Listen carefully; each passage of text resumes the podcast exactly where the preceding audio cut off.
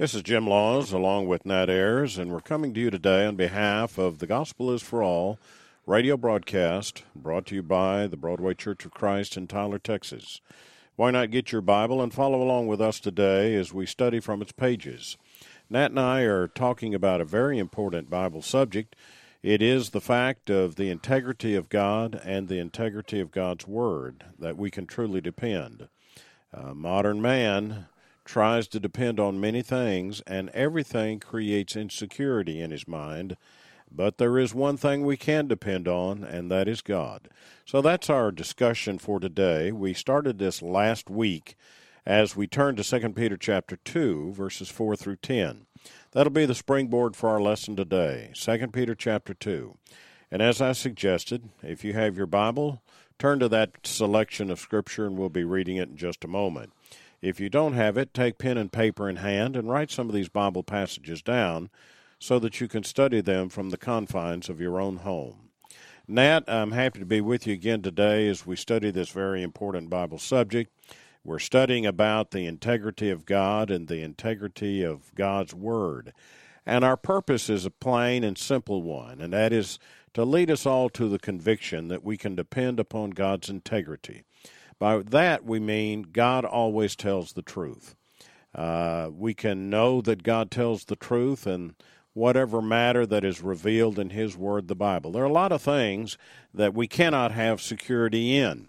Uh, you can't have security in the political systems today. There's so many different types, whether it be a democracy or socialism or a republic such as we enjoy here.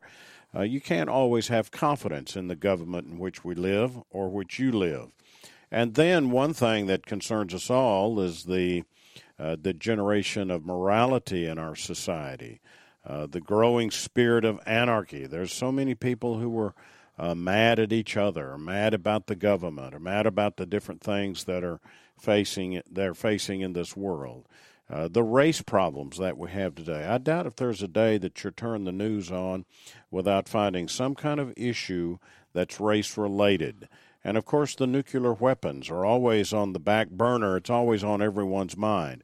What is North Korea going to do? What is China going to do? And that today, I noticed on the news how that the Russians are in Syria and how that they're very closely related to that and Turkey.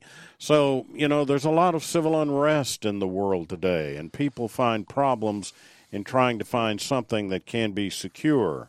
One thing we can be secure about, and that is the integrity of God and the integrity of God's word. And I invite your attention to 2 Peter chapter 2 beginning in verse 4. For if God did not spare angels when they sinned, but cast them into hell, and committed them to chains of gloomy darkness to be kept unto the judgment, if he did not spare the ancient world, but preserved Noah, a herald of righteousness, with seven others, when he brought a flood upon the world of the ungodly, if by turning the cities of Sodom and Gomorrah to ashes, he condemned them to extinction, making them an example of what is going to happen to the ungodly, and if he rescued righteous Lot, greatly distressed by the sensual conduct of the wicked. Verse 8 For as for that righteous man lived among them day after day, he was tormenting his righteousness, his righteous soul over their lawless deeds that he saw and heard. Then, verse 9, the Lord knows how to rescue the godly from trials, and to keep the unrighteous under punishment until the day of judgment, and especially those who indulge in the lust of defiling passion and despise authority. Behold, and wilful, they do not tremble as they blaspheme the glorious ones. I went ahead and read that whole section. I read for you today 2 Peter chapter 2. I started at verse 4 and read through verse 10. And the argument that's being presented in the passage, which is the basis of our discussions, is the idea that God means what he says with regard to the conditions set forth, the promise of blessings that he has, and the warnings that he that he gives us. And we can have confidence in that. God does not change. He warned the angels, but yet they sinned, and he condemned them. Uh, the ancient people, such as Adam in Genesis 2 and 3, the people of Noah's day, 2 Peter chapter 2 verse 5. He talked about the people of Sodom and Gomorrah, uh, the people of Israel. We could talk about Nadab and Abihu and people such as Uzzah. when God gives a warning. He expects that to be heeded, and when God says this will produce a blessing for you, then He expects us to follow it. Now, that certainly is true relative to the matter of remission of sins. That, that's where we were when we left off. We were in Matthew chapter 7. And I'm going to ask you to turn to that Bible passage, Matthew 7, 13 and 14, as we continue our discussion today about the integrity, the honesty, and the straightforwardness of God and His Word. If God is straightforward and unchanging in His dealings and in His Word, then we can count on God to mean what He says with regard to remission of sins and the terms of salvation. If we heed that, then we can expect to receive the blessings of God. If we do not, then we can expect to receive the condemnation of God. So now let's go to Matthew chapter 7, 13 and 14, and let's read that today in light of our present discussion and see what the Bible has to say for us. Thank you, Jim. Uh, it's good to be with you. And as we discuss this uh, important topic in Matthew 7 uh, 13, uh, definitely talks about this. Um, you know, I, I can't help but think about the world that we live in and the religious world we live in today. Uh, I don't know what percentage or what the number would be of of uh, religious uh, believers that would say, you know, all that all that believe in the name of Jesus will be saved. Uh, that that uh, that basically to acknowledge the fact that there was a man named Christ, that he was the Son of God, and that you believe that he lived is enough uh, for salvation. But we're told in the Bible a, a different um, story. The world would say there are going to be very few lost. Just maybe, maybe the most corrupt of uh, of society will be lost. Maybe just the small fraction of deviants and maybe uh, hardened criminals. Maybe those type of people, perhaps, will be lost. But we're given a um, a different look um, a different, uh, if you would, um, scenario here in the Bible. Uh, Matthew 7 paints a totally different picture than really what the religious world uh, sees and views today. And so we, which is which is correct? Does the world have it right, or is the word right? And uh, if our faith is based in God's word, then we need to go to the word for our answer and, and forget what the world has to say, but we need to look at God's word. So let's look at that Matthew seven thirteen, and let's find out what God has to say about those uh, who uh, will be saved. It says, "Enter by the narrow gate, for the gate is wide and the way is easy that leads to destruction, and those who enter by it are many." For the gate is narrow and the way is hard that leads to life, and those who find it are few. Now, the life we're talking about there in 14 is eternal life, is life with Christ in, in heaven. Um, but we see that, that there are going to be many slotted for destruction in verse 13, and that, that the way to that destruction is wide, uh, it's easy, it's the path that many or most are going to take uh, in this life. Uh, many choose the easy way, the worldly way, and uh, we've talked about this. Uh, Jim, you've talked about this in sermons. Uh, we've talked about it here. You know, there are many uh, religious groups, churches, if you would, that have quit talking about the word repentance. That they've basically left that off of of uh, what they believe salvation is uh, based on. And uh, this come as you are. There's no need to change. God will accept you right where you are. Uh, you just come to come to the cross, and He'll accept you how you are, and you don't have to change. Well, uh, re- we all have to repent, or we're going to all likewise perish. Luke thirteen three, and the easy way. The reason it's easy is because it doesn't require any change. It doesn't require us to change ourselves. We can keep going down this easy path without having to change who we are, what we do in order to please God. Well, that way is going to lead to destruction. But the narrow way is hard. It's going to require repentance. It's going to require change in our lives, uh, devotion to God. And we see at the very end of that verse that there are just going to be a few that find it, that find that narrow way, that find the way that leads to eternal life. Jim, I want to be a part of that few. And I realize that it takes work. It takes uh, uh, making sure I'm doing what I need to do to please God through repentance. That's so true, Nat. And I think you make a, a very good point that we need to emphasize, and that is this is not the popular idea. No. Uh, the popular idea today is everybody's going to be Yeah. saved. You know, and I, I think you um, uh, made that point maybe last week Yeah. and again this week that you know there was there's an old saying all dogs go to heaven. Well, they even made a Disney movie about it that all good dogs go to heaven. yeah, you something know? like yeah. that. That's right, and and uh, we think that way about ourselves. Yeah. Uh, the popular view is all of us going to go. We just Yeah. have to be religious. Yeah. And I talked to a fellow on the phone one time a number of years back, and talking to him about. Uh, uh, the need for him to attend worship service, and he said, "Well, don't worry, we'll do something religious."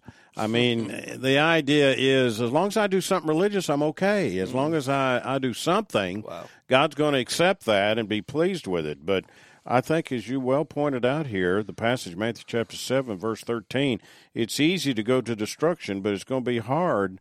The other way is narrow. It, it requires self discipline, it requires self discipline of thought, self discipline of conduct to be pleasing in the sight of God. God doesn't have that kind of attitude. A certain kind of conduct is required, a, a certain kind of attitude is required. And the New Testament Christianity is restrictive and exclusive. Yeah. It is, not a bri- broad, wide open way. Right. And that's the point that we're seeing in the Sermon on the Mount, which really is a very popular sermon among people with regard to Jesus. Uh, they love the Sermon on the Mount, but I don't know if they've really studied it carefully like they should, because what Jesus is saying here is that there's a narrow way, and few there be that find right. it. I was studying with one a person one time, and they kept saying, "You mean to say that all these millions and millions of people are going to be lost?" I said, "Well, it's really God's judgment Right. that is going to take place, not mine.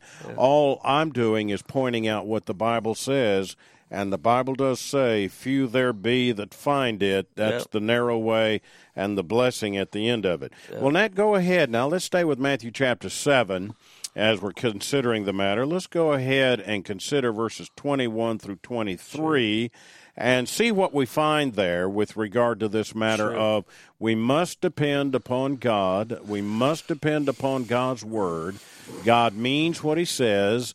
And specifically, we're saying he means what he says with the terms and requirements of salvation. Absolutely.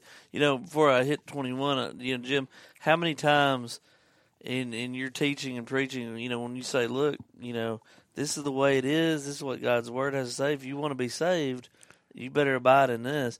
And you hear the words, "Well, that sure is narrow-minded of you to Yeah, think only, yeah, you know, only those that obey the gospel are going to go to heaven. Only those that uh, are baptized into Christ are, are going to receive uh, the blessing." That's awful narrow of you. Uh, Yeah. You know, let's go back to this path. Narrow is the way. It is a narrow. You're right. Yeah, It's yeah. exclusive. It's Right, narrow. Right. I want to be in that exclusive narrow group. I want to be in the few absolutely. that Jesus talks about. Absolutely. All right, 21. You know, when we look at passages uh, that Christ uh, spoke and, and preached, of course, this is uh, the ending of uh, his Sermon on the Mount. There are a few. There's a, a few of those passages that he preaches that'll make you get a hold and hold of something and think, man, this is you better pay attention to what he has to yeah. say here. And this is a passage right Good here point. because Yeah. there are going to be people crying out what he has to say here, Hmm. and and listen to his words carefully. I don't want to hear uh, what he has to say right here in twenty one. It says, "Not everyone who says to me, Lord, Lord." Will enter the kingdom of heaven, but the one who does the will of my Father who is in heaven. On that day, now listen to this. Many will say to me, Lord, Lord, did we not prophesy in your name and cast out demons in your name and do uh, many mighty works in your name? And then I will declare to them, I never knew you. Depart from me, you workers of lawlessness. Now, Jim, I see sincere people here.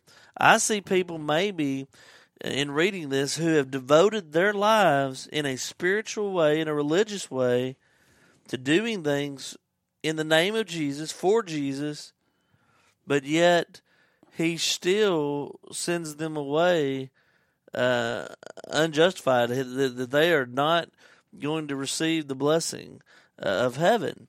And, uh, you know, you see here, we did these things in your name. In verse 22, we cast out demons, we prophesied, did many mighty works. These are sincerely religious people. I don't see these as the vile and corrupt of society. I don't see these people as as those who are just murderers and and th- these are people that were religious. These people that were were uh, spiritual in nature but they didn't abide in God's word. They didn't do what God asked them to do. They worked lawlessness. And so, um, you know, this is one of those passages that really make you pay attention. Am I one of those that are going to say, well, I did all these great things, but it not matter for anything because it, it, it didn't it didn't have anything to do with what God asked me to do? Well, so you're right, Nat. It's a it's a thought provoking passage. Um, uh, you're right about saying it does grip us and gets our attention. We're yes. in Matthew chapter 7, and we're dealing now with Matthew 7 21 through 23, and we're saying that God means what he says about this particular matter. I think you're right. I think you have religious minded people here. Yes. But they are rejected by Christ because they didn't follow the authority of Christ. That's right. They didn't accept him. They didn't either they didn't do what he said or they didn't do it the way he said do it. Yeah. Uh, and they said, well, hey, look, we did some good things here. Yeah. Uh, and I can point to, I think I could point to any person. Uh, there might be an exception to that, but I think I could point to any person and say, you know, he did a good thing there. Right. Everybody's capable of doing some good things. Right. Um, even the meanest, the baddest of the culture and the society I'm sure there's some thing. He probably was good to his mother or good to his children or whatever. Uh, you can always find some good that a person has done, but that in and of itself does not follow the word of God. He is saying they didn't follow my authority. Yeah. They didn't accept me as authoritative. Right. I'm the one who is the Lord of heaven and earth, and Jesus is saying of himself, and that um, it is his word that must be followed. Notice how he says there, not everyone who says to me, Lord, Lord, will enter the kingdom of That's heaven. Right. Now, see, right there is an important matter. But the one who does the will of my Father right. who is in heaven, they didn't follow the authority of Christ. That's right. And uh, they thought, well, you know, I've been very religious. Yeah. I've been good to my wife and I've been good to the children. I've paid the bills and I'm a, a respectable person in the community. I actually go to church sometimes. Yeah. But that is not enough to be pleasing in the sight of God. Does God mean what he says or Absolutely. not? That's our point. Uh, can we have confidence in the Word of God? Uh, we can't have confidence in anything else. Can we truly have confidence in Him? And the reason these people were rejected in verse 23 and then will I declare to them, I never knew you. Yes. Depart from me, you workers of lawlessness or iniquity, is that they didn't follow the authority of Christ. You know, Jim, what if it's as simple as if you're not in Christ, whether the things you're doing line up with with uh, Jesus' will or not, also, if you're not in Christ, they're all for naught. All the good things that sincere religious people do in their lives, yeah. some of them live and die doing things they think for Christ. But if they have never obeyed the gospel right. and been put into Christ, into the Lord's church, then it, they're going to hear these words, Jim. That's right. Uh, you That's know, right. Uh, it doesn't matter that they've spent their life doing good yes. in the name of Christ. Yeah. Uh, I'm, uh, uh, I've, I've often heard about what are the, about all those people who have uh, died, uh, you know, proclaiming Christ, but they haven't necessarily obeyed the gospel. What you know? What's gonna? Well, they're gonna. This is this is that scenario. Yeah. Sincerely yeah. religious people are gonna hear the words "Depart from me." Because they didn't obey the gospel. They didn't put on Christ, and that's what you're talking about. They didn't obey the will of God. Does Jesus mean what he says or not? Yes, yes. Does he mean it or not? It's hard to get people to come to the point. Does he mean what he says or does he not mean what he says?